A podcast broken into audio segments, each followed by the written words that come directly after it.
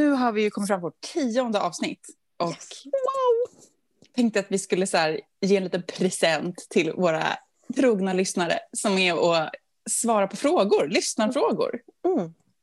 Eh, Lyssna-frågor med fokus på praktik. Ja, för vi har fått så mycket frågor om så här, alltså att, att vi kanske är lite flummiga. men, att så här, men hur gör No man shit, rent Sherlock. konkret? så då tänker vi att nu ska vi försöka vara lite mindre flummiga och kanske så här, också svara på en del frågor.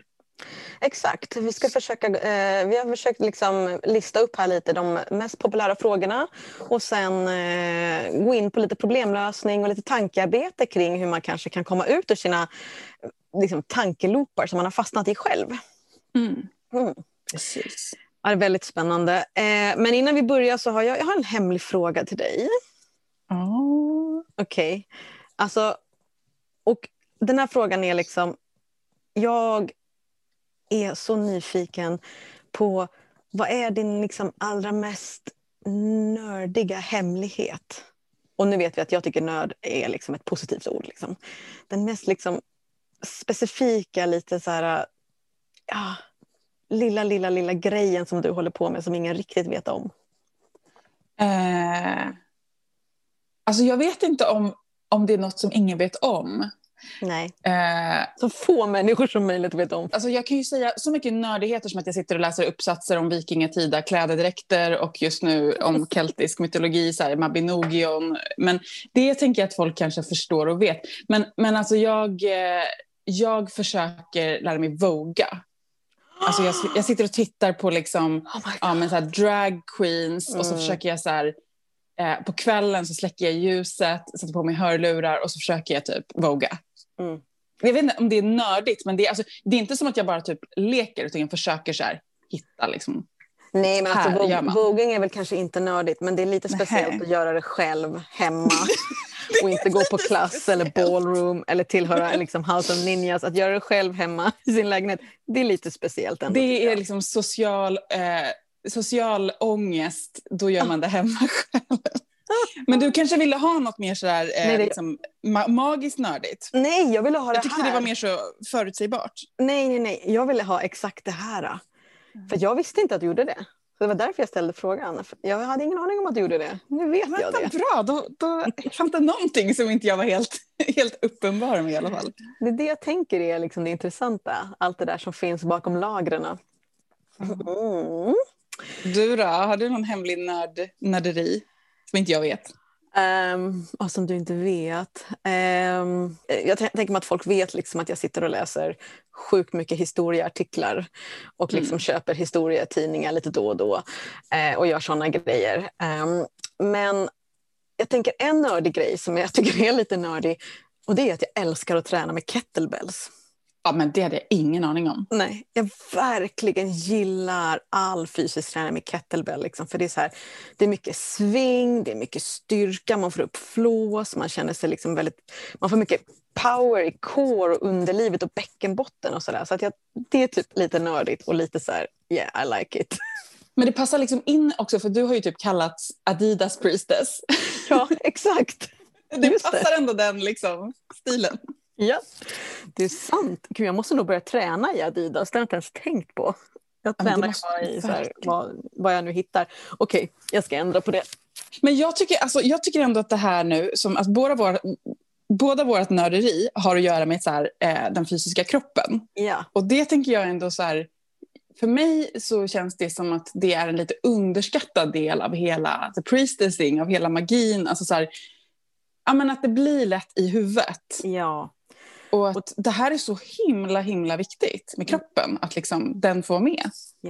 Alltså det är verkligen, du vet, om de- d- den svaga kroppen orkar inte hålla kvar ceremoniell kraft eller magisk kraft eh, speciellt länge faktiskt. Alltså man blir trött också och sen så tycker jag, jag har ju varit med om att ha haft en väldigt trött kropp, att, att eh, det är klart att det går och det, går, det, det, liksom, det funkar men ju mer man kan ha stamina i kroppen och uthållighet desto eh, mysigare blir allt magiskt ceremoniellt arbete tycker jag i alla fall. Ja, och för, för mig, jag tänker också på det här med att liksom... Ja, att kropp, kroppen, att den ska få så här, njuta och rö alltså, röra sig också för njutning. Alltså mm. att, att liksom... Eh, ja, att inte behöva sitta stel som en pinne framför altaret utan att det, man får kr kräla runt, mm. får ja. voga runt eller vad man nu vill göra. Liksom. Oh. Alltså, du vet att jag har tagit Vogue-klasser? Nej, men alltså... Och jag är inte förvånad om vi säger så. Alltså jag åkte till Köpenhamn i, in, alltså när det var innan covid-19 och så var jag på ballroomfest i tre dagar i oh, Köpenhamn. Ja, alltså det, det, är det första du ska få göra när vi ses i verkligheten. Ja, jag lovar. Jag lovar, jag ska lära dig det lilla jag kan.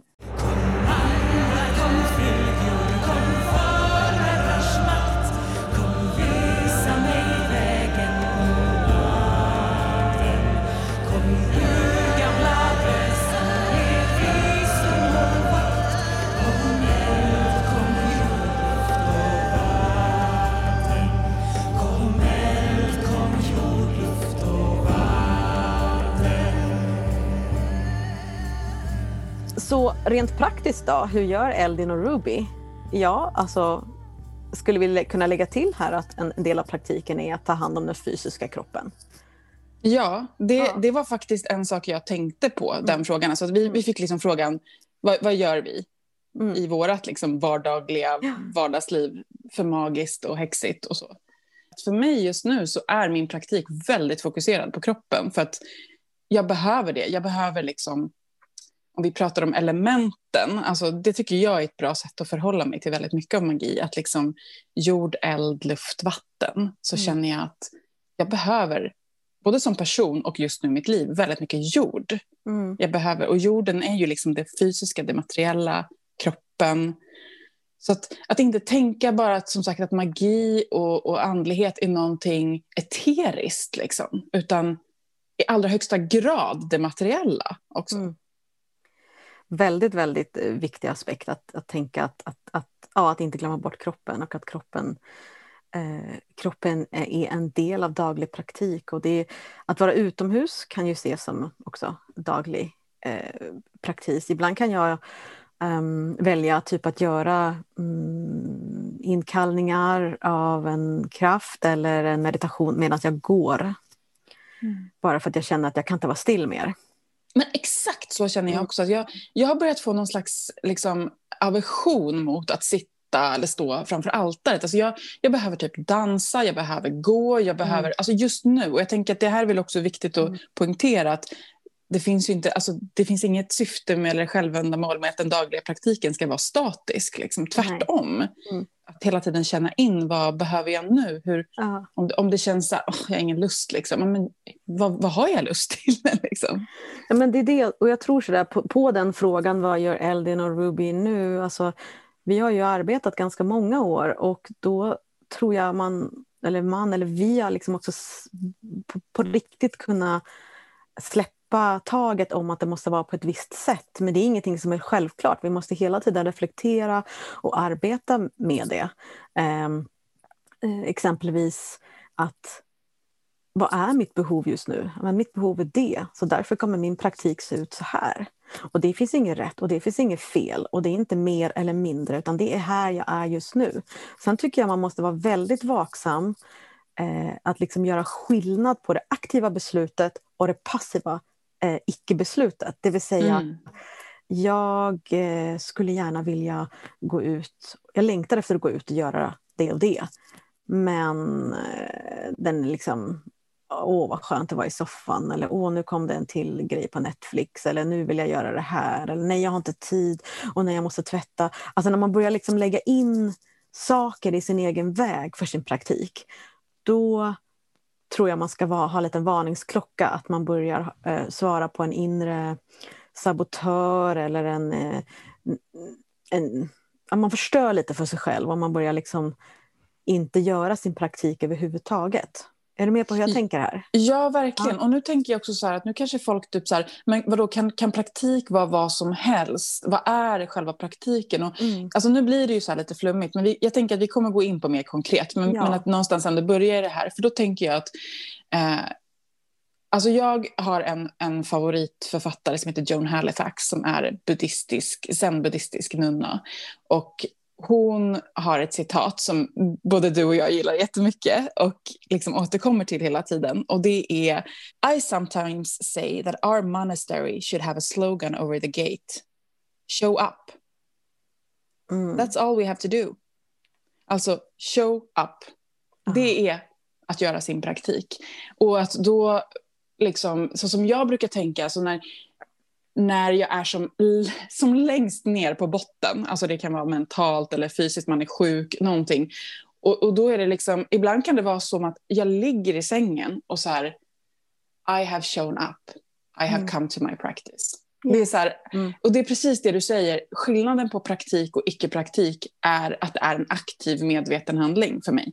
Ja. Det, är inte en, det är inte att tända ett ljus, det är inte att tända en rökelse, det är inte att göra en viss sak, utan det är att så här, nu är mm. jag i praktik. Mm. Eller hur?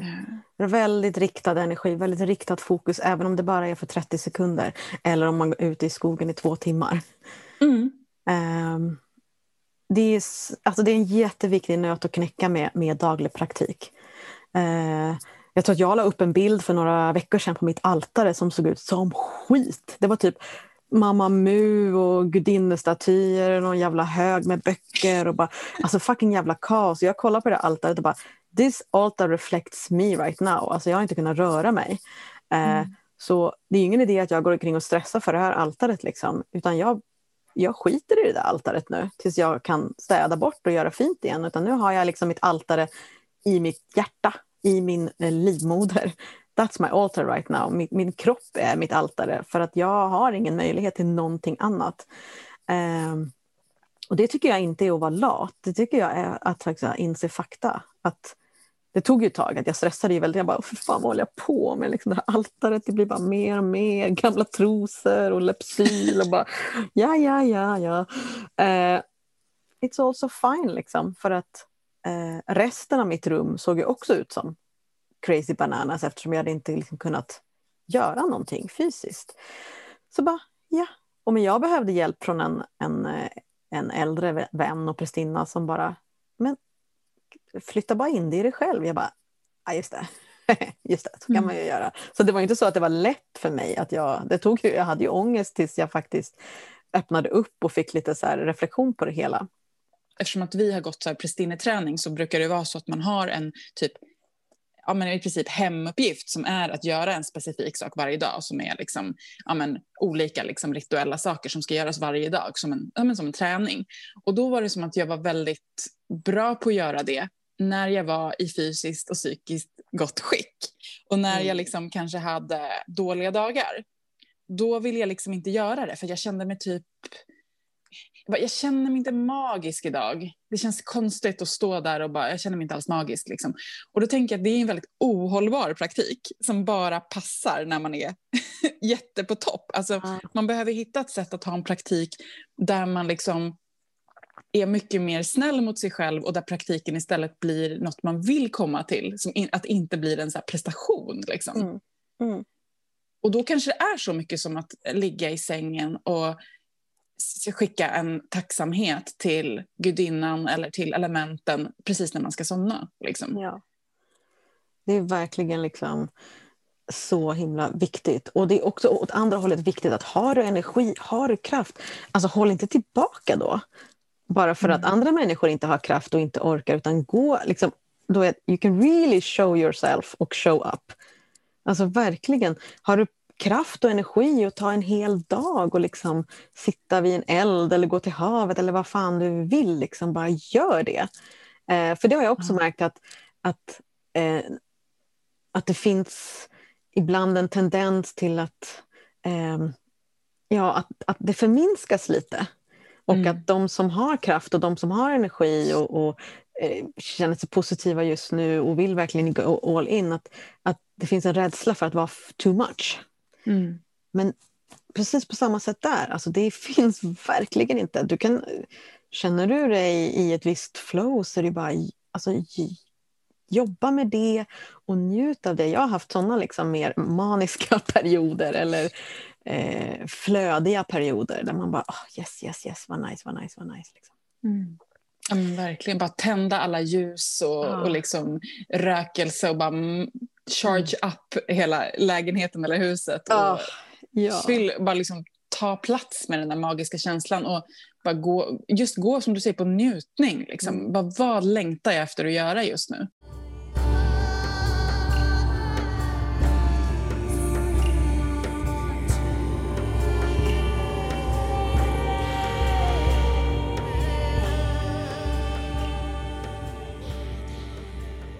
Men alltså om man tar en konkret fråga nu då, liksom, Mm. vad har du på ditt altare just nu? Och typ vilka symboler använder du just nu? Mm, det har vi fått en lyssnarfråga. Mm. Ska du börja då? Ska jag börja? Eh, mitt altare just Inga nu... trosor och lepsyl längre? Nej. Eh, nej, nej, nej, nej, men det... eh, gamla trosor och gammal lepsyl. Eh, mitt altare just nu utomhus. Eh, den har en, eh, en eh, gudinna med, som håller ett barn i famnen.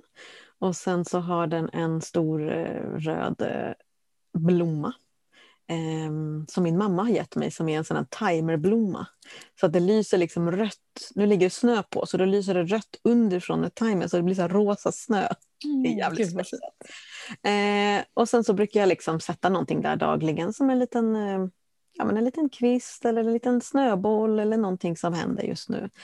Så jag har liksom, jag tycker om att ha det utomhus för att jag kan också ha det utomhus.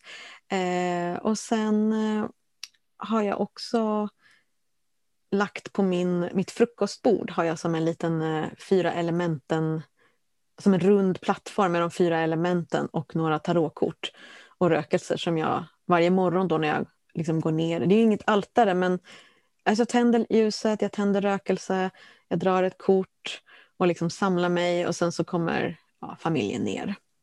Så det blir lite som en altarpraktik också fast det är på köksbordet. Mm. Det är väl jättefint. Mm.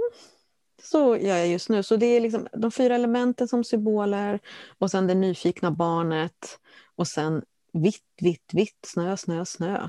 Eh, För när vi spelar in den här, det här avsnittet kanske vi ska säga, så är det ju, vi är i februari Mm. och eh, den högtiden som, som vi kallar imbolk, Mm. keltiska, eh, den keltiska liksom, tidiga vårhögtiden. Den har precis varit, eller Ja. är. Mm. Ja, själva högtiden har varit, men vi är ju fortfarande i den tiden. Liksom. Ja, precis. Den här långsamma uppvaknandet till våren, eller hur? Den här långa Mm. stretcha ut fascian i kroppen. Eh, transaktionen, transaktionen, transformationen till I'm a transaction. Ja, men alltså, det är spännande för när man ser bilder från, eh, från England nu, eh, från typ Glastonbury, då har, de har ju snödroppar och verkligen vår. Och det är ju liksom det lite som den här högtiden bygger på. Medan här i, Sverige så tror jag att både hos dig och hos mig så är det ett ganska tjockt lager snö. Eh, det är en tjockt liten- lager snö, men en snödroppe har ploppat upp. En liten och det är också känsla. ljuset. Ljuset kommer tillbaka. ljus. Även om det är snö så börjar ju solen vända åter. Och även snön ger ju ett ljus. Liksom. Så det är det här Ja. vita ljuset och livet börjar komma tillbaka. Mm. Du då? Ditt altare?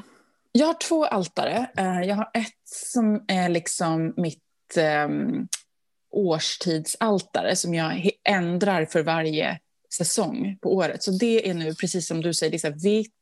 Jag har vitt ljus, jag har svanfjädrar, eh, jag har eh, en liten ljusslinga och typ murgröna. Ja, för det är också så här, det, där- det är det gröna liksom.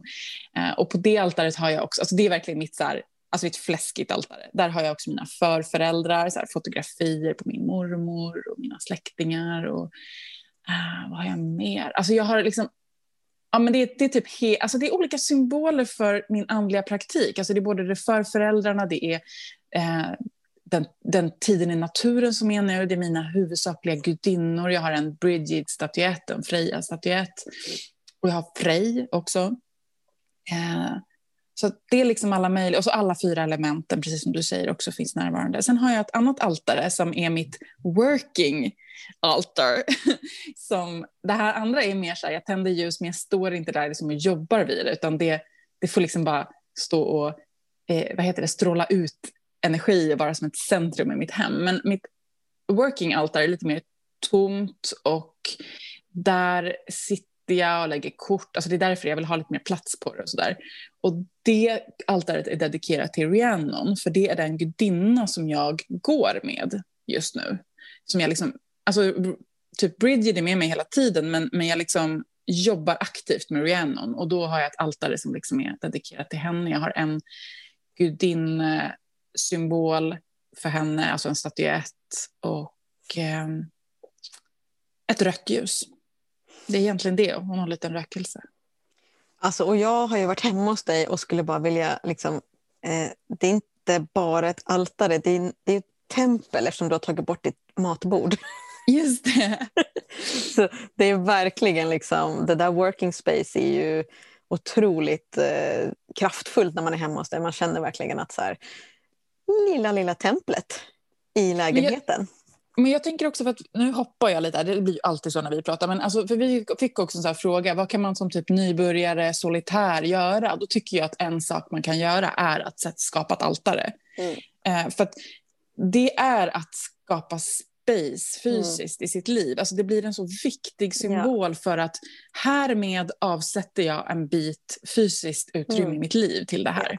Ja. Och därför var det viktigt för mig, eh, jag kom ur en, en väldigt destruktiv relation och att då inte bara avsätta ett altare utan ett helt rum till det här. Så kände jag att så här, härmed tar jag tillbaks det som är viktigt i mitt liv liksom, mm. genom att claima så här stort space för det här.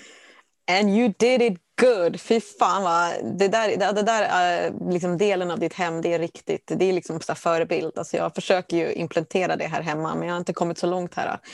Uh, Ja, men jag lever ju också ensam, du har ju en hel familj. Ja, men precis. Men det, det, det, här, alltså, det är bara en tidsfråga, Eldin. Det är en tidsfråga. Jag kommer snart ha... Men du har ju din priestess caravan. Jag har ju min egen priestess caravan som faktiskt just nu byggs om så att det bara liksom, den rivs ut och blir som en örtvagn och en goddess library eh, och sen kommer det vara en uteplats. Så där kommer det vara väldigt magiskt faktiskt. Mm. Och sen eh, så har jag ju en, alltså jag bor ju på, i ett hus så jag har ju en liten bit skog på min tomt. Mm. Så det är därför det är så lätt för mig att vara utomhus också. Skapa mm. de här ceremoniella platserna. Men det tycker jag är jättebra, att skapa ett altare och att skapa ett altare, nu fick ni ju lite exempel på att man kan kanske ha ett altare som dedikerar sig till en gudinna. Man kan ha ett altare som dedikerar sig till eh, årstiderna. Man kan ha ett altare som eh, dedikerar sig till förmödrar, förlevande eller blanda ihop dem. Man kan ha ett eh, altare utomhus. Eh, man kan ha ett altare eller ett altarspace på köksbordet som inte tar så mycket plats men som finns där så varje gång man ser det så är man medveten om det. Um, att det finns den här möjligheten till praktik och till magiskt arbete hela, dag, hela dagen om man vill. Men att det inte är någonting som göms undan. Och då, då blir det också som, apropå det här med att show up och komma till mm. sin praktik, mm. så kan det vara så här, för mig kan det också vara när jag liksom inte har så mycket energi eller mycket tid, alltså att jag ändå bara tänder ljuset på altaret och sen kanske jag liksom inte gör någonting. Jag kanske bara sitter mm. där och liksom, jag tycker att också det är så viktigt för att jag, mm. jag pratar mycket om det att vi lever i ett kapitalistiskt samhälle med en, där vi värderas väldigt mycket utifrån vad vi gör, alltså produktion, hur, hur produktiva är vi? Och jag tycker att det är också viktigt att känna att praktiken kan vara att ge sig själv utrymme att inte vara produktiv. Alltså att tända ett ljus och bara så här, I have shown up och typ sitta där vid altaret och inte förvänta sig att det ska hända något eller att jag ska göra något. Att varken jag eller gudinnan måste producera. uh, Do så... magic or you're fired. That's it, you're fired Eldin. Fan mig. Alltså, nu ska jag anställa någon ny. Så tycker hon liksom. Nej men det, är, det där är verkligen uh-uh. Uh-uh. Eh, jag tänker att det där är också att bryta det internaliserade patriarkatet som vi går och liksom bär i våra kroppar. Rätt och fel, produktivt, det måste bli ett resultat. Eh, nej, jag ifrågasätter min process, det var nog inte tillräckligt gudinnligt eller magiskt. Alltså, jag är så, alltså, alla de här tvivlen och allt det här som kommer upp, liksom, det, det är it's the work. Det är en del mm. av arbetet man, du kommer göra. I, det är liksom inte så att den här myten om att så här, ja, nu är jag magisk, nu är allt lätt. Eh, nu gör jag det här, då borde det vara så här. Liksom. Jag menar, vi vet ju mycket väl att i all, i all religion eh, eller religiöst utövande eller spirituellt arbete så, så, så kommer det inte vara bara en, en, en mysig liten backe där man bara åh liljor, åh människor, åh mysigt. Det, det funkar ett tag. Men att vara i sitt eget flöde gör ju att man hela tiden kan ligga steget före. Så jag tror, det finns en fråga som är så här. Ehm, det känns klurigt att få till några längre stunder av stillhet meditation, vara i fred i vardagen med små barn och tusen andra saker som pockar på uppmärksamhet. Tips kring det, att skapa rum för sig själv. Ehm, jag kan ju säga att det är eh, jättesvårt med små barn för att de vill ju ha all förälders uppmärksamhet. Men ett, jag tycker det finns två vägar att gå. Det ena är att vara väldigt tydlig till sitt barn och säga eh, jag behöver det här. Sen kommer vi leka. Du ger mig fem minuter så, eh, så kommer jag leka med dig sen. Eller eh, be den andra föräldern om det finns det att eh, ta barnet, jag behöver göra det här och det här. Ehm, eller att skapa tid för sig själv genom att typ säga Mm, jag, jag kommer gå upp den här tiden och då vill jag liksom inte att någon kommer ner för då behöver jag göra den här praktiken. Um, men sen också, man kan kräva saker av sina barn. Uh, och man kan sätta dem lite längre framför en film om man behöver verkligen grunda sig eller göra magiskt arbete. Det är inte så att de kommer tycka att man är en dålig förälder för att de får göra det. Liksom. Så det är återigen det där att skapa möjligheterna och inte låta dem ta av sin tid. För det, de, de kommer göra det, de menar inget ont med det.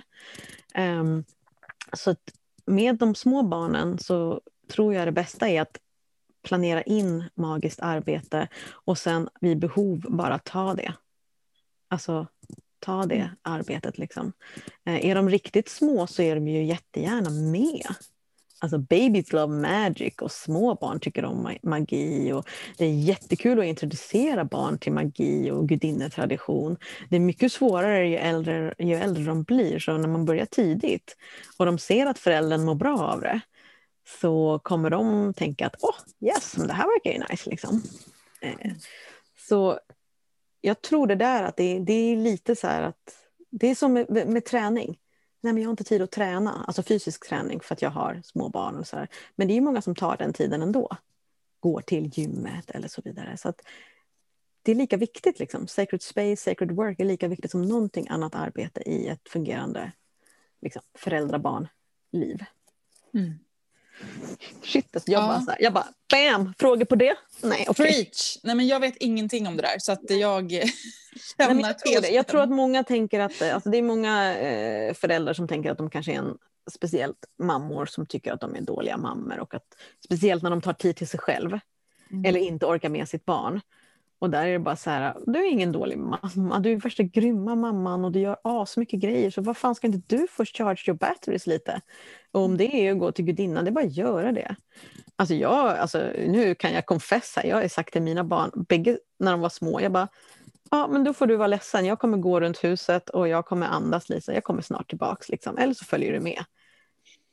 Alltså, så här, de, de... Och sen åker ju du på, liksom, du åker på saker också ja, där du är borta en helg. Liksom. Ja, precis. Och det jag tänker jag väl också är ju kanske en möjlighet. Liksom. Ja, jag att, tar, att man hittar någon barnvakt. Eller? Ja, men man får hitta någon barnvakt eller hitta den här liksom möjligheten att, så här, för när jag åker iväg på de här lite mer större kurshelgerna eller någon större retreat, då är det ju verkligen, alltså då är det ju bara charge för mig. Mm. Om jag gör en sån helg, då behöver jag inte åka på väldigt länge. Liksom. Då känns det så här, okej, okay, yes. Liksom. Mm. Eh, väldigt viktigt för mig i mitt föräldraskap att, att göra de här sakerna för mig själv.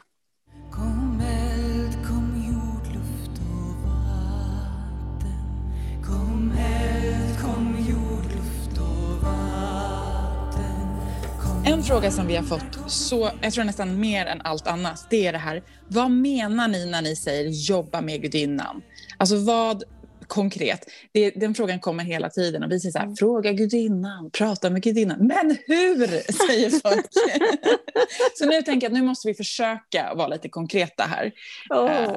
Och jag fick en fråga som jag tyckte var intressant som var så här, uh, hur liksom, när vi pratar om gudinnan, menar vi så här, att det är en faktisk liksom, kraft, varelse utanför oss själva? Eller menar vi typ att mer vi jobbar psykologiskt med de delarna i oss själva som, som arketyper? Mm. Tillber vi gudinnan? Eller liksom, vad menar vi mm. med det här? Var det en som frågade. Och, vad, vad tänker du om det, Ruby? I love the question. Nej, men alltså det är ju... Eh, det är ju jättesvårt att svara på. Eh, jag tänker att det finns olika svar. Ett svar är ju att innebär att jobba med gudinnan är ju att eh, överlämna sig och öppna upp och hänge sig till en annan kraft utanför en själv. Så om jag kallar på gudinnan eller jobbar med gudinnan, då liksom lämnar jag ifrån mig en egen del eh, och liksom eh, söker svar utanför mig själv. Genom bön, genom meditation, genom tystnad. Så exempelvis liksom kan ju vara att eh, jag vill fråga någonting och då kan man, liksom, jag kallar på dig Freja, eh, jag kallar på din det och det och det och så väljer man olika epiteter som man kanske kopplar till Freja. Eh, att man kallar på henne som kärleksgudinna ja, eller som exakt. dödsgudinna, att man kanske ja. fokuserar på någonting. Liksom. Exakt. Eh, eller völva, vad som liksom. Eller någon annan om det känns bättre. Men, men man kan ju också bara säga så här, eh, liksom, jag eh, visar dig för mig. Eh, vad, vad är det som jag behöver reflektera på just nu? Och där kan ju upplevelsen vara olika. Det kan ju vara att eh, man får som en, en syn eller en vision eller en doft eller en viskning i träden eller ord eller en färg eller en känsla i kroppen eller att något naturfenomen händer. Eh, och där handlar det ju lite om att fånga in de där tolkningarna. Mm. Eller det som hände och det som sker. Och det är det jag ofta vänder mig till när jag kallar in gudinnan. Då försöker jag kalla in någonting som finns utanför mig för att få reflektioner och för att få speglingar. Och ibland är det mer tydligt och ibland är det mindre tydligt. Jag tänker att det där är så himla viktigt och bra perspektiv för att vi fastnar så himla mycket i vår, alltså vår egna tankelopar och vår egen analys av saker. Och jag tänker att, att det som är viktigt för mig i det här, det är ju just det här att eh, öppna upp för något annat. Alltså något annat än hur jag redan tänker och hur jag Exakt. redan känner. Ja. Och, och därmed tänker jag också att att om man då sitter och så bara jättehårt tänker på att nu ska Freja komma, nu ska hon komma, varför ser jag henne inte? Så har man missat alla sätt hon har kommit på. Liksom, för att man har varit så här, det ska vara på ett visst sätt. Liksom. Och därför så tänker jag att om du kallar på Freja så kommer hon komma. Yes. Det, det är liksom, om du bara, men jag hör den inte, jag ser den inte. Då, är det så här, då har hon kommit på något sätt som du bara har varit inte uppmärksam på. Liksom. Nej, nej. Det kanske var mycket mer subtilt. Det kanske... Ja. Ja. Eh, så att liksom, att mycket handlar ju om att släppa kontrollen där, tänker jag, på hur det ska kännas och hur det ska komma. Mm. Och, och att när man gör den där inkallningen som kan vara superenkel, behöver inte alls vara så fancy. Liksom. Så är det sen bara bli tyst, vänta och vet att mm. det som du nu upplever, som du smakar och känner och hör och ser, det är hon. Yes. Exakt. Och att det, jag tror det också att liksom inte förvänta sig att det ska vara på ett visst sätt, för då vill du fortfarande styra då är du, då, då är du, då är du ju exakt där du redan är. Eh, då skulle du kunna läsa en bok eller kolla på tv. Utan det här är ju att man... Alltså det, det, jag tycker det är lite B att jag säger så här, you gotta believe in magic. Men det är lite så här, du måste våga tro, inte bara 75 procent, utan liksom verkligen 100, hela vägen nu. Eh, och stanna ja. kvar i det. Liksom. Att stanna kvar i att nu kallar jag in här och sen inte stanna liksom halvvägs och bara, eh, var det rätt, var det fel, vad hände? Uh, uh, uh. Det kan man i sådana fall göra efteråt, tänker jag. Men just ja. i stunden, det är lite precis ja. som det här man pratar om när man tittar på en film eller läser en bok. Så är det så här, när jag läser det, då är jag 100% i den verkligheten. Man kan inte yeah. sitta och läsa boken och bara, det här är inte på riktigt, det här är inte på riktigt. Alltså, så läser man inte boken, utan nu läser jag boken, nu är det här på riktigt. Yeah. Liksom. På samma sätt behöver man förhålla sig i den stunden. Att, ja. Um... ja, det ligger någonting i att våga tro att det är på riktigt. Eh, och inte gå upp liksom i eh, liksom att se sig själv utifrån eller liksom att ifrågasätta i stunden. Eh, och om man gör det, så jag har gjort det flera gånger, men då kommer okej okay, nu ifrågasätter jag mig själv, nu går jag tillbaks hit och så vidare. Det händer inte så ofta nu, men i början när, man, när jag verkligen ville göra så här, så här jag, jag, kanske blev rädd eller tyckte det var lite läskigt eller jag ville ha någon logisk förklaring på saker och sådär. Men jag har också bara förstått att det går tillbaka till nuet hela tiden. Duff, mm. duff.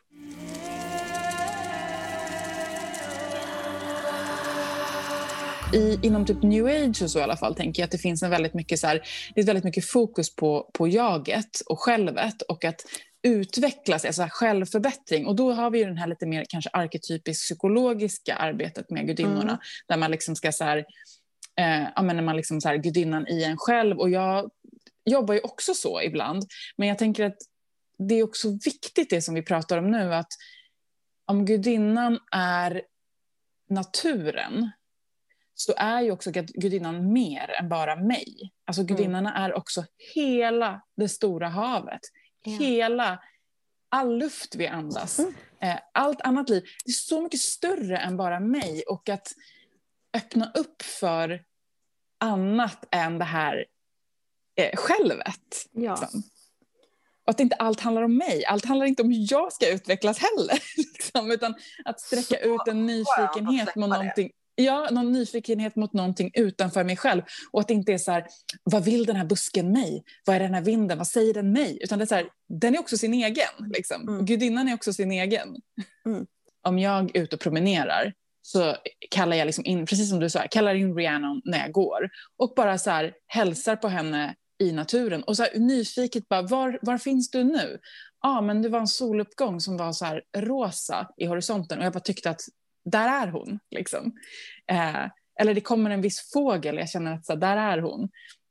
Men sen också som sagt jobba med henne i mig själv, i min kropp, i mina känslor, i hur jag förhåller mig till mig själv och världen. Och vad, hur gör vi det liksom? Mm. Vad är att gå med en gudinna i sig själv?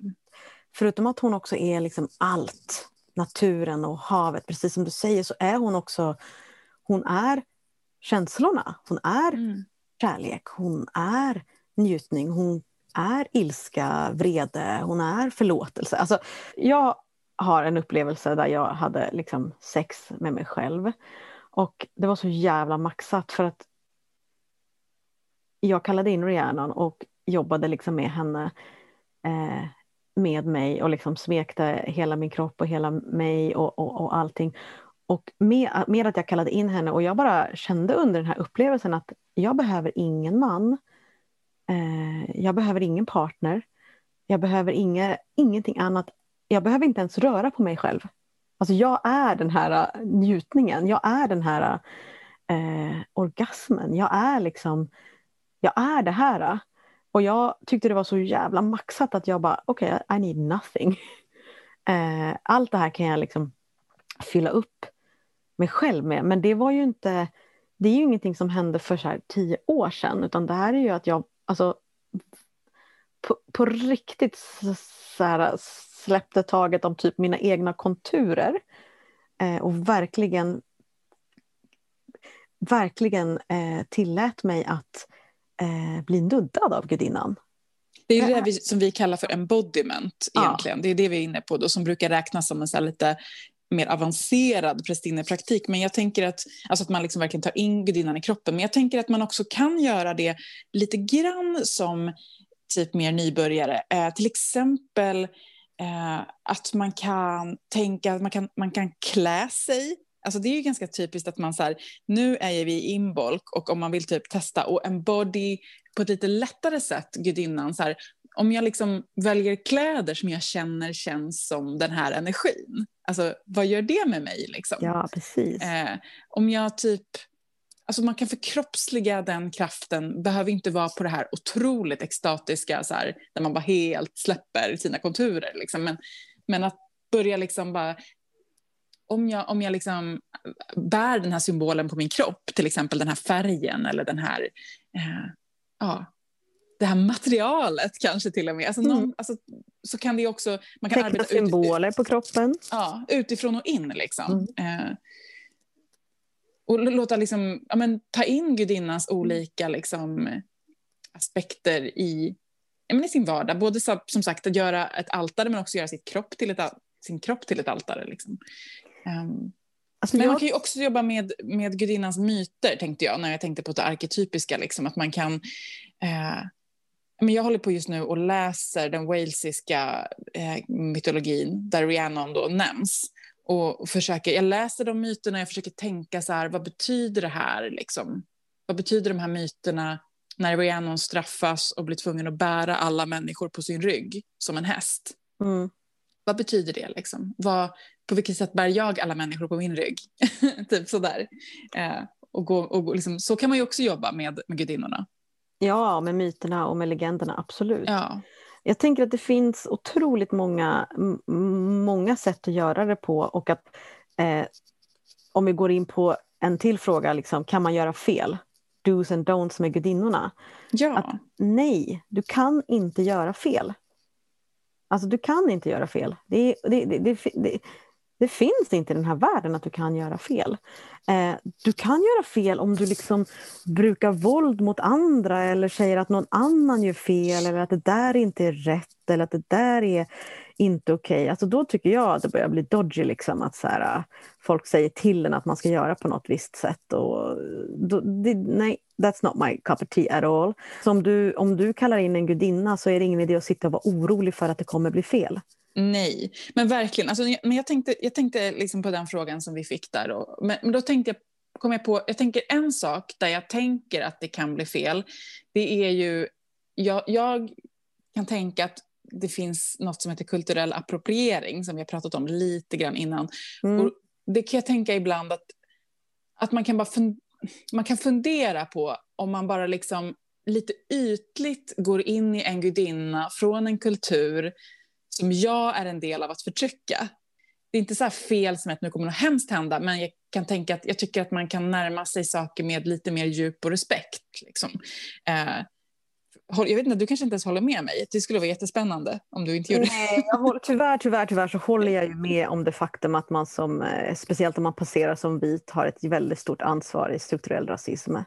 Eh, så ja, det, tyvärr kan jag inte, tyvärr kan jag liksom inte inte hålla... Jag vill inte bli helt så här bara new age att allt är okej, okay. alltså för att allt är inte okej. Okay. Jag säger inte att allt är okej, okay, men jag säger att ingenting är fel.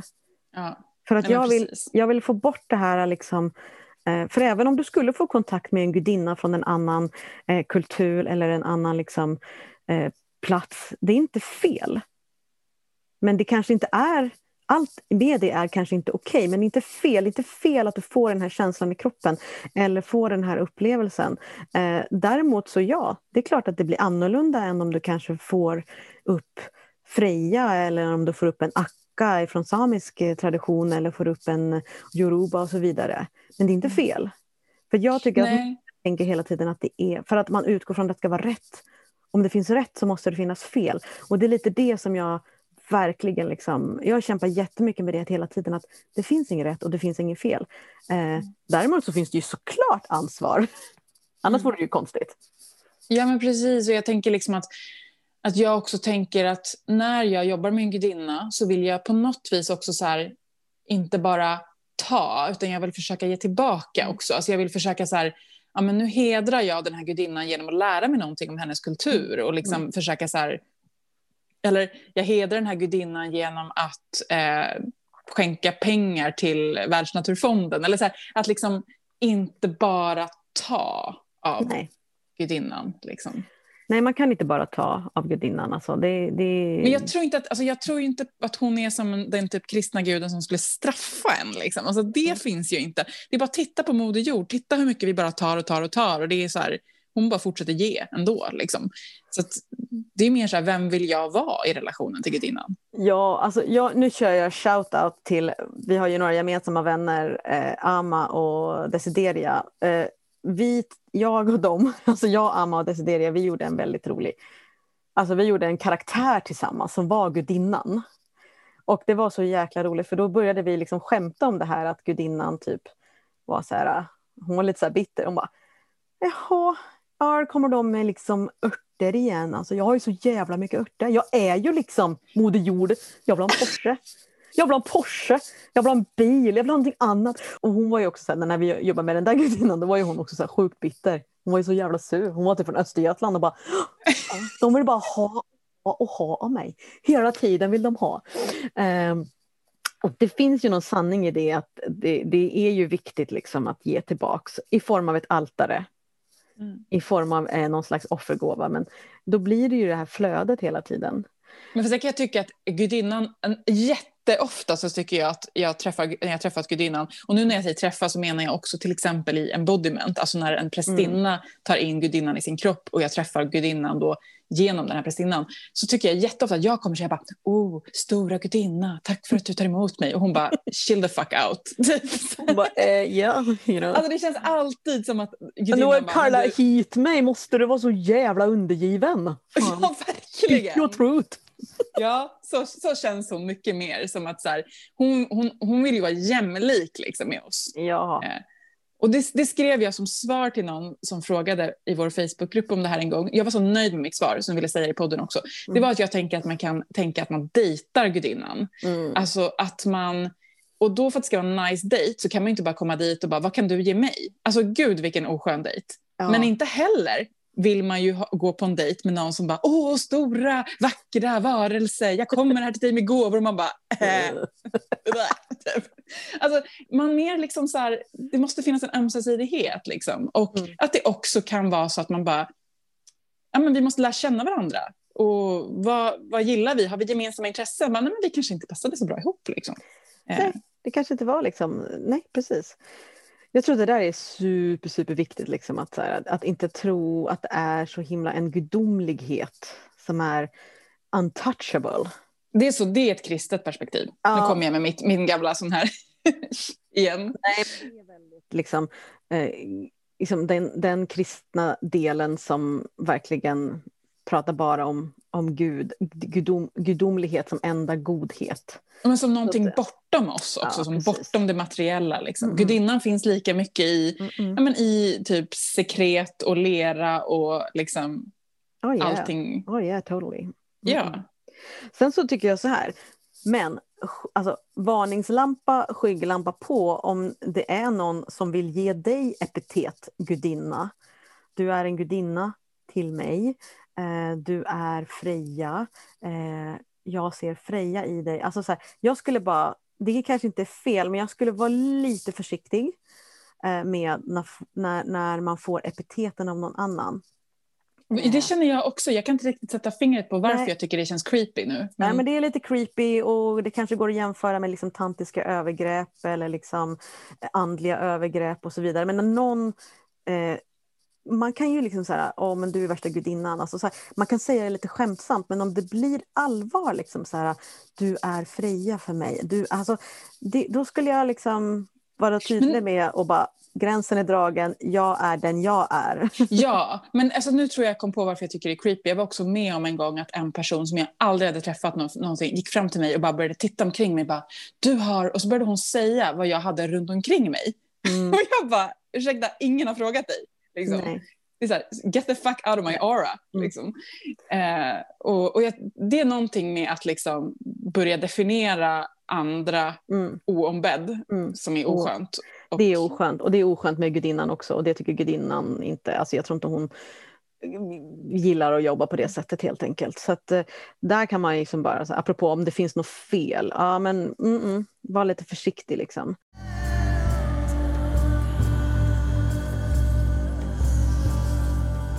Hörru du, vi har en fråga som är så här. Um, uh, hur vet man att det en ser eller känner finns och inte bara är önsketänkande? Är det något fel om det är önsketänkande? Det var min motfråga. Ja, jag tänker igen, ja, och jag tänker igen att det är det här, man det måste göra ett aktivt val. Mm. Man måste gå in och säga så här, nu ställer jag den här frågan och jag kommer tolka det som kommer som sant. Mm. Eh, det är på samma sätt som när jag, när jag lägger tarot. Ibland lägger jag, eh, kör jag med eh, reversed och ibland kör jag inte reversed. Alltså att jag, om korten kommer ner upp och ner, kommer upp upp och ner, så, så, så här, vänder jag dem rätt. Därför då har jag sagt innan att så här, nu kommer jag tolka korten upprätt. Det spelar ingen roll om de kommer upp och ner. Jag kommer tolka det så här. Så nu vet ni det, alla andra. Ja. nu vet ni det, alla Jag, tänker, jag gör så här. Då. Ja, så vill ni kommunicera med mig så får ni göra det på det här sättet nu. Men, men liksom på samma sätt tänker jag att man bara så här, nu gör är jag så där lite, Du är lite bitchy med dina tarotkort alltså. jag måste visa som bestämmer. Det är, här står skåpet. Ja, men jag respekterar det och jag tycker det är skitviktigt. Alltså, för det ju, handlar ju om att man är tydlig själv. Liksom. Men för annars, jag tänker att det, jag vill inte hamna i den här... Liksom, eh, ja, men ibland så kan man gå runt och man blir nästan paranoid. Alltså det har jag verkligen varit. Jag har varit svårt paranoid. N när jag liksom så här ängslig person och börjar liksom se läskiga budskap överallt. Typ. Eh, att liksom, ja, men det, är, det är någonting... Jag måste liksom sätta gränser för mig själv. Jag måste jorda mig själv och bara mm. så här, nu är det det här som gäller. I, ikväll har jag, men lite som du sa, hotline. Ikväll har jag inga spöken. Nej. Ikväll finns ni inte, jag tror inte Nej. på er. Nej, precis. Vi ses vid trädet klockan sju. ja, men jag, jag tänker också att det här med önsketänkande är så här.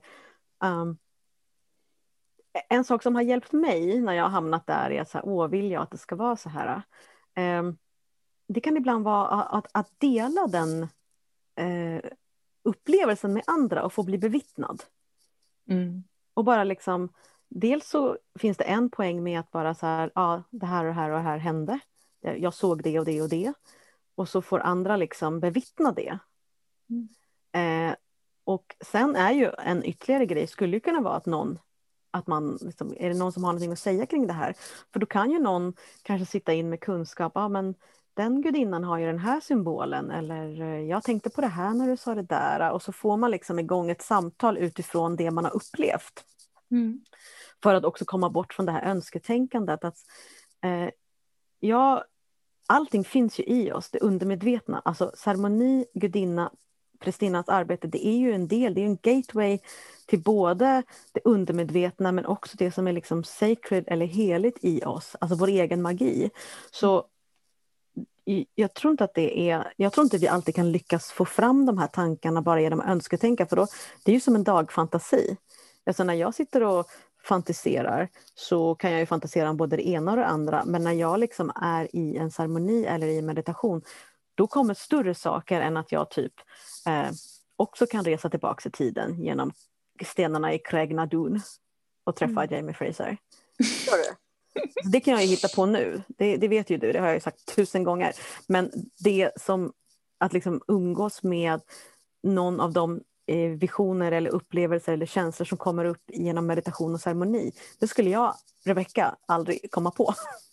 Mm. Så jag, jag, tror inte riktigt att önsketänkandet Alltså jag tror bara det, det, det, det, är en modern konstruktion av ord, det är den här logiken igen, det är den här liksom att man inte riktigt hänger sig ännu. Mm. Så att, och exakt som du säger, så här, all way in, det är sant hela tiden nu, det här och det här och det är sant. Och sen så kan man ju liksom, eh, skriva ner och så vidare. Och sen är ju mm. frågan, vad ger det dig? Vad gav den här upplevelsen dig? Det är egentligen det enda som är intressant skulle jag, skulle jag säga. Har vi spelat in typ 45 minuter och det här var det enda som var intressant? Jag hade kunnat sagt det från början ju.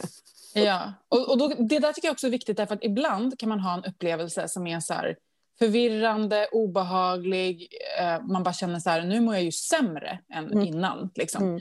Och då kan det också vara okej att bara så här, I banish this. Yeah. liksom, yes. mm. This is not true for me. Liksom. Eh, jag kan inte tolka det här just nu, det ger mig ingenting, så please take this away. Liksom. Ja.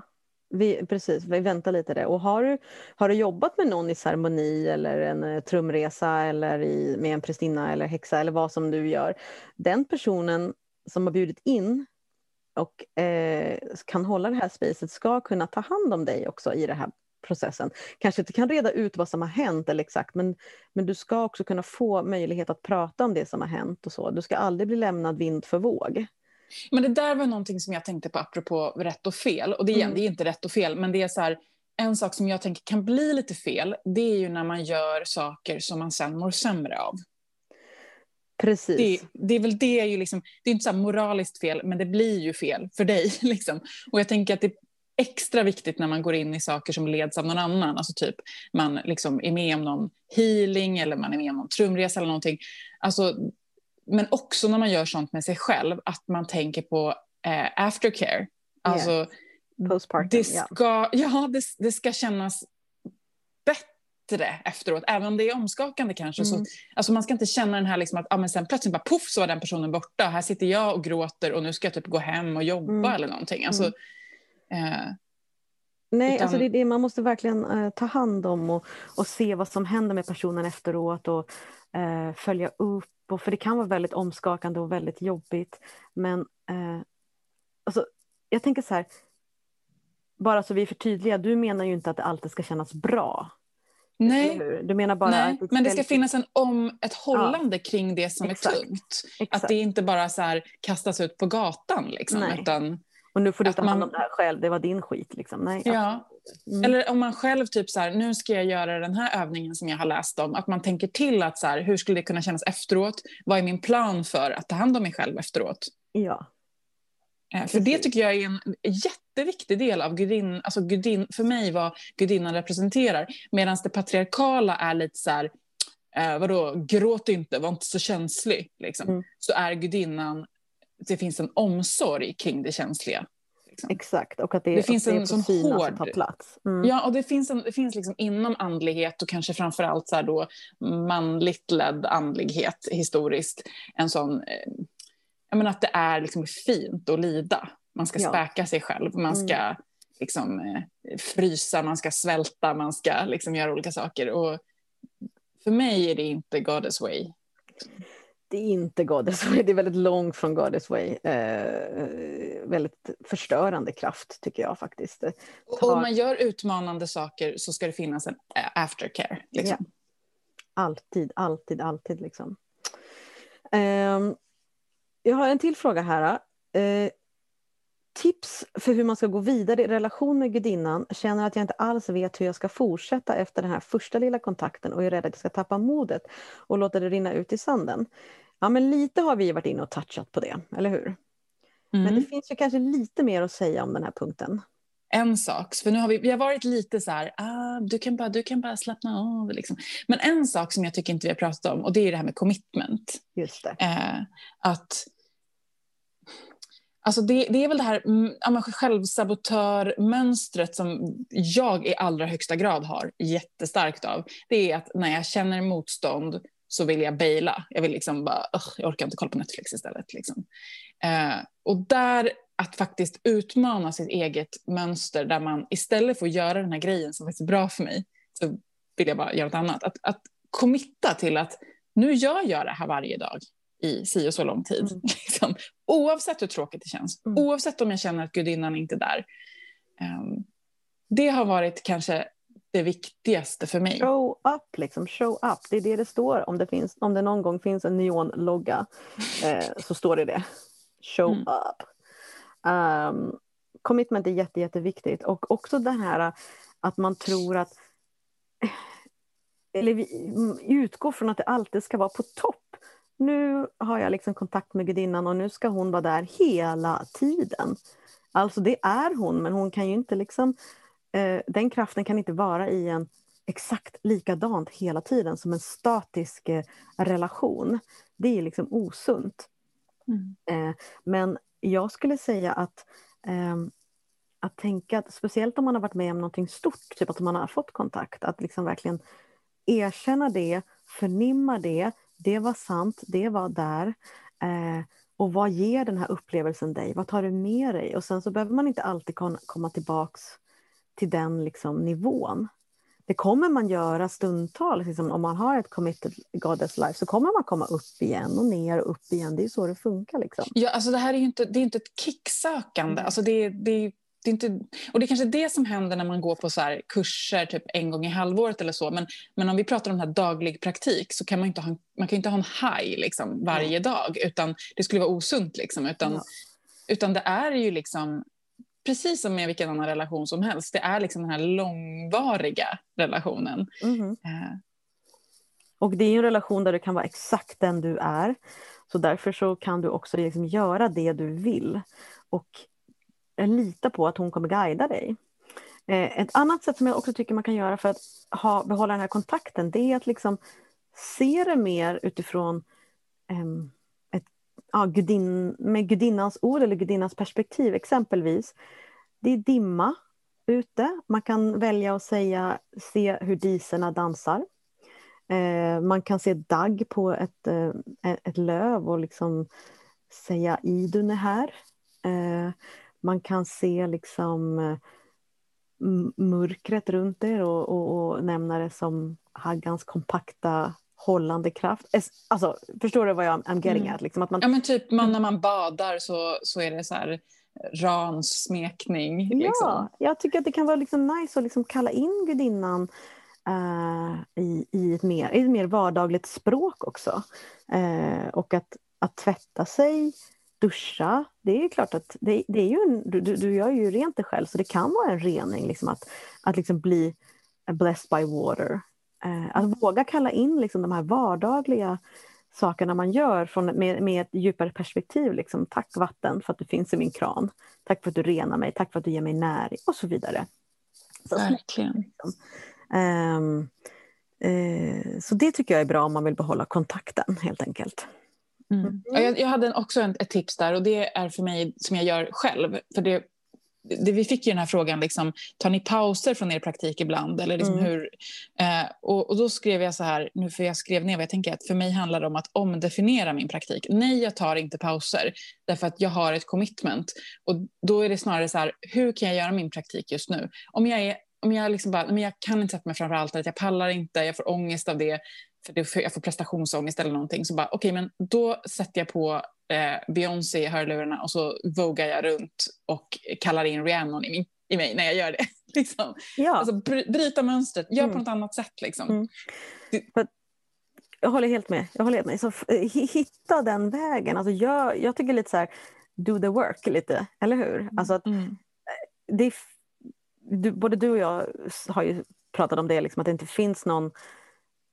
Det, det, liksom, det både finns ingen shortcut men det är heller inte så att du eh, inte kan, nu blir det mycket engelska här. There is no shortcut but you need to cut some slack. Alltså, det finns ingen genväg utan hitta din väg dit. Men du behöver heller inte bli liksom, eh, rigid och bara klockan fem varje morgon kallar jag in gudinnan, klockan fem varje morgon gör jag det. Alltså, mm. That's not the, the way either. Utan hur lever den i dig? Hur finns praktiken i dig? Mm. Var committad till att göra det ah, varje dag, men ja. hur du gör det kan se ut hur som helst. Exakt alltså. Lek och läk, som jag känner att det är mina ord just nu. Le lekning med E och läkning med Ä.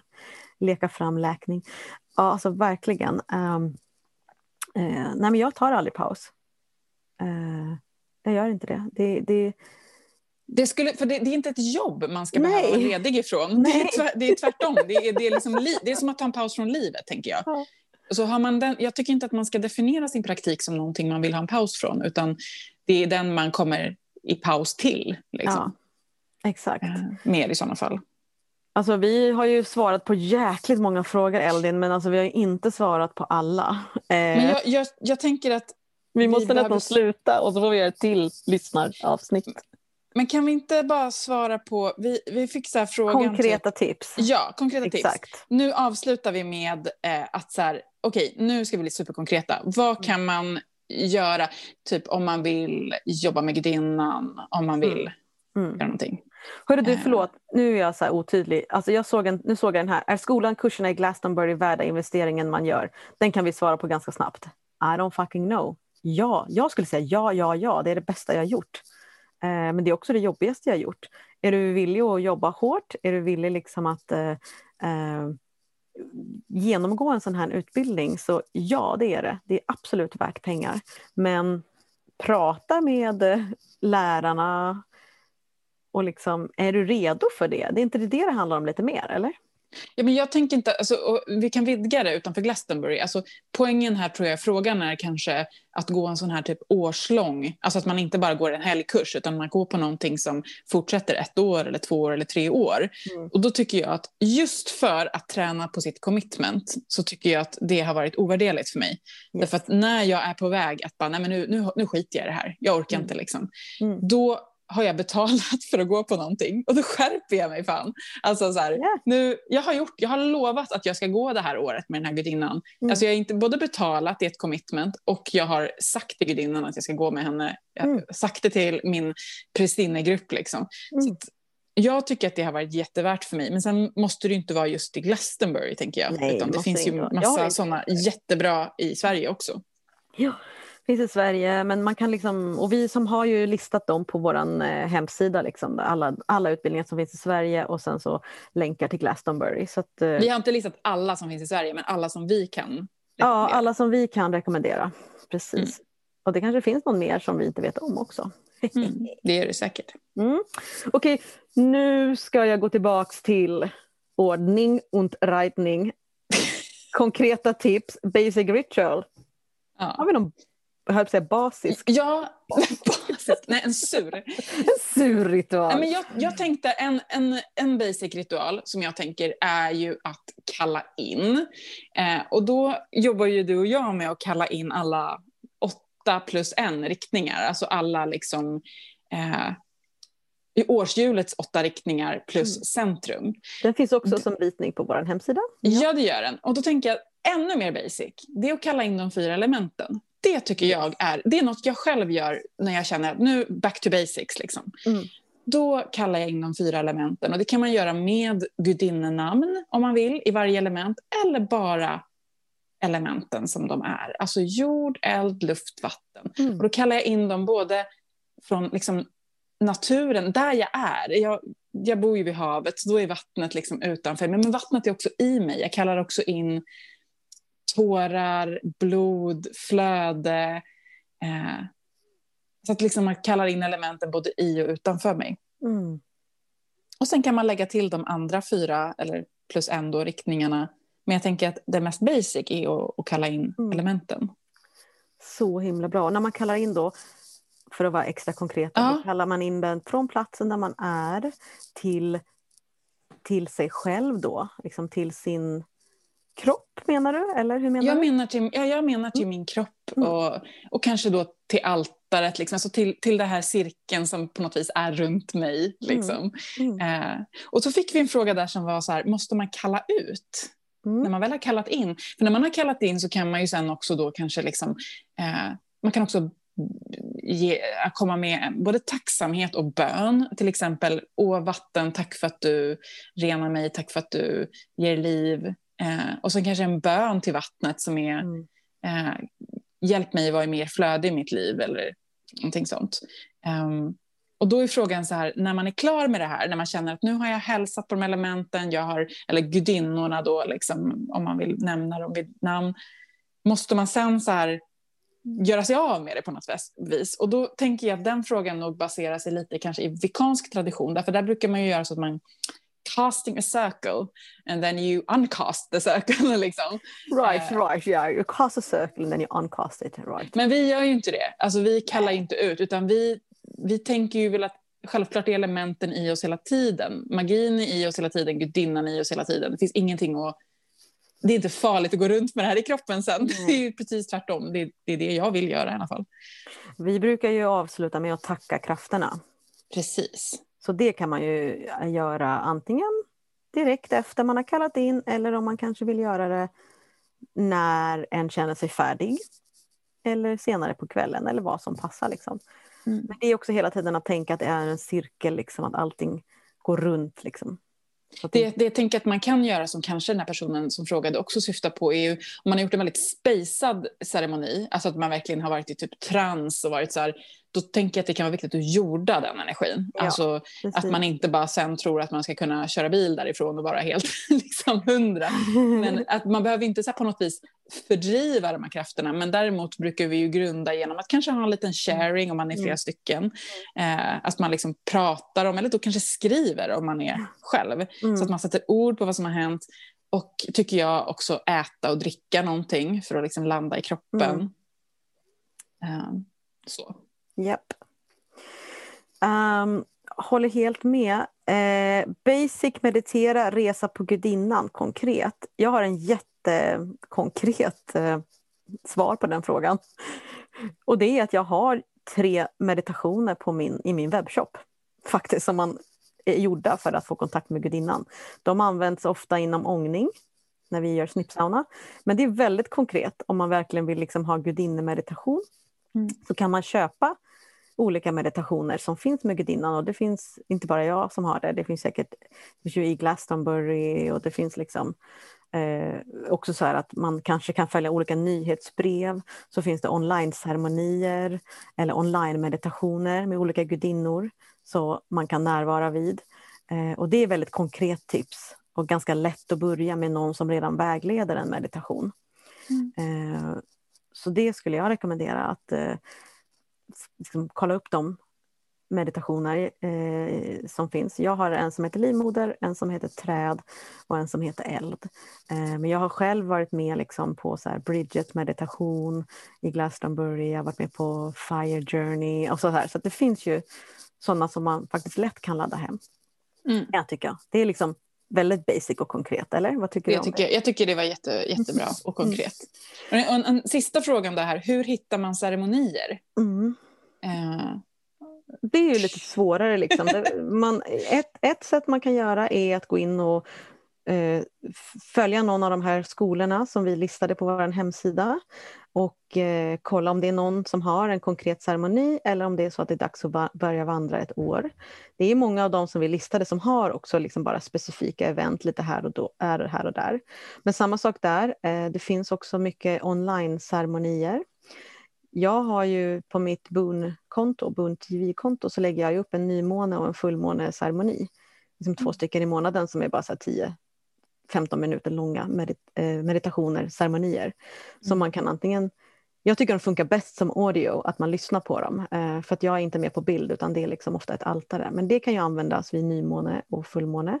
Sen så finns det ju också eh, väldigt många som just, speciellt just nu när, med corona och allting, som har online-ceremonier. Eh, jag vet att eh, Elin Hale, Avalonian Priestess eller Avalonisk prästinna, hon har online-ceremonier på svenska. Eh, och sen så ja, Glastonbury Goddess Temple har och så vidare. Så det är ju eh, ett sätt att hitta ceremonier. Och det mm. tredje, kanske lite mer flippy-flippy, men det håller på att hända i förmödras eftersnacksgruppen, att folk har börjat hitta vart de är, eh, mm. baserat på liksom datingtrådar, att, så här, att, att man hittar sin coven i Precis. område. Man skapar och, sin egen cirkel ja, och börjar göra cirkel. ceremonier. Exakt. Och vi har ju fått jättemycket frågor också om det. Hur gör man ceremonier? Hur håller man en grupp? Och det är alldeles för stort för att ta upp i det här ja. avsnittet. Ja, alldeles tyvärr. för stort. Och våra skuggsidor är också alldeles för stort. Och eh, cykliskt företagande är också lite för stort. Så att we're gonna have to come back. Mm. Precis. Ja, men wow, Tänk att vi kan så mycket, Eldin. Gud, vi så visa. uh, oh, jag är bara så himla nyfiken nu när vi inte kan ses uh, på grund av uh, livet.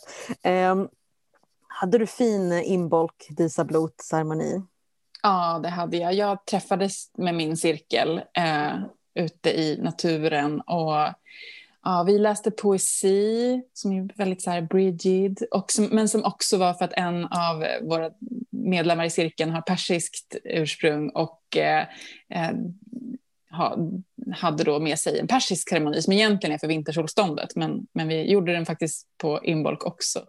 Eh, och sen tände vi tomtebloss i elden som att förtända våran, våran gnista. Wow. Ja, du då?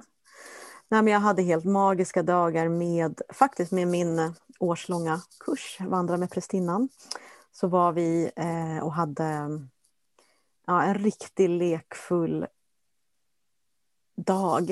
Eh, vi eh, höll en måncirkel där vi pratade om första menstruationen, hur det var. Eh, och jobbade med det. Och sen eh, Alltså det var en väldigt lekfull dag. Vi hade elden igång, det var ju svinkallt liksom. Men vi hade eldarna igång, vi åt mat utomhus. Eh, folk sprang och sjöng och lekte och busade i skogen. Vi, typ, alltså vi lyckades typ köra metal med shamantrummor. Kan du fatta hur kul vi hade? Ja, jag, jag kan verkligen fatta. Jag blir bara avundsjuk att jag inte var med. Nej, det var roligt. Det var, jag, jag gillar verkligen Imbolc. Det tog några år innan jag fattade grejen. För att jag var så himla cool och rädd när jag var själv liksom ung. Mm. Jag var så rädd för att göra bort mig, så rädd för att göra fel och så rädd för allting. Så att den här lekfullheten och buset, det har ju tagit mig några år att verkligen bara just Och du är ändå clown, så det känns ja. ju verkligen så här otippat. Ja. Nej, men alltså min yrkesidentitet är en helt annan grej. Jag kan göra vad fan som helst när jag är på scen. Men privat alltså, oh jag är en sån här person Alltså jag kan verkligen stoppa upp en korv i rumpan och så kan den bli bortpiskad. Och sen sekunden efter så ska man sitta i någon cirkel och säga så här, hej jag heter Rebecka, jag är det och det och jag får tunghäfta. Mm, det är ändå fint att höra att liksom, allt är inte alltid som det ser ut. Nej, verkligen inte. Mm. Okej, okay, Eldin, jag älskar dig. Jag älskar dig också och jag älskar också alla våra lyssnare så himla mycket. Oh, och alla er som har ställt frågor och hoppas ni är nöjda med våra svar. Och ni som inte har fått svar, ni kommer få det i, för vi kommer spela in, vi kommer ha den här podden för evigt för det tar liksom ja. aldrig slut, allting Nej. vi ska prata om. Och puss puss! Puss puss! Och glöm inte bort att vi har en eftersnacksgrupp på Facebook för mödrars makt. Och mer info finns på vår hemsida för modersmakt.com. Uh, let the voices be heard.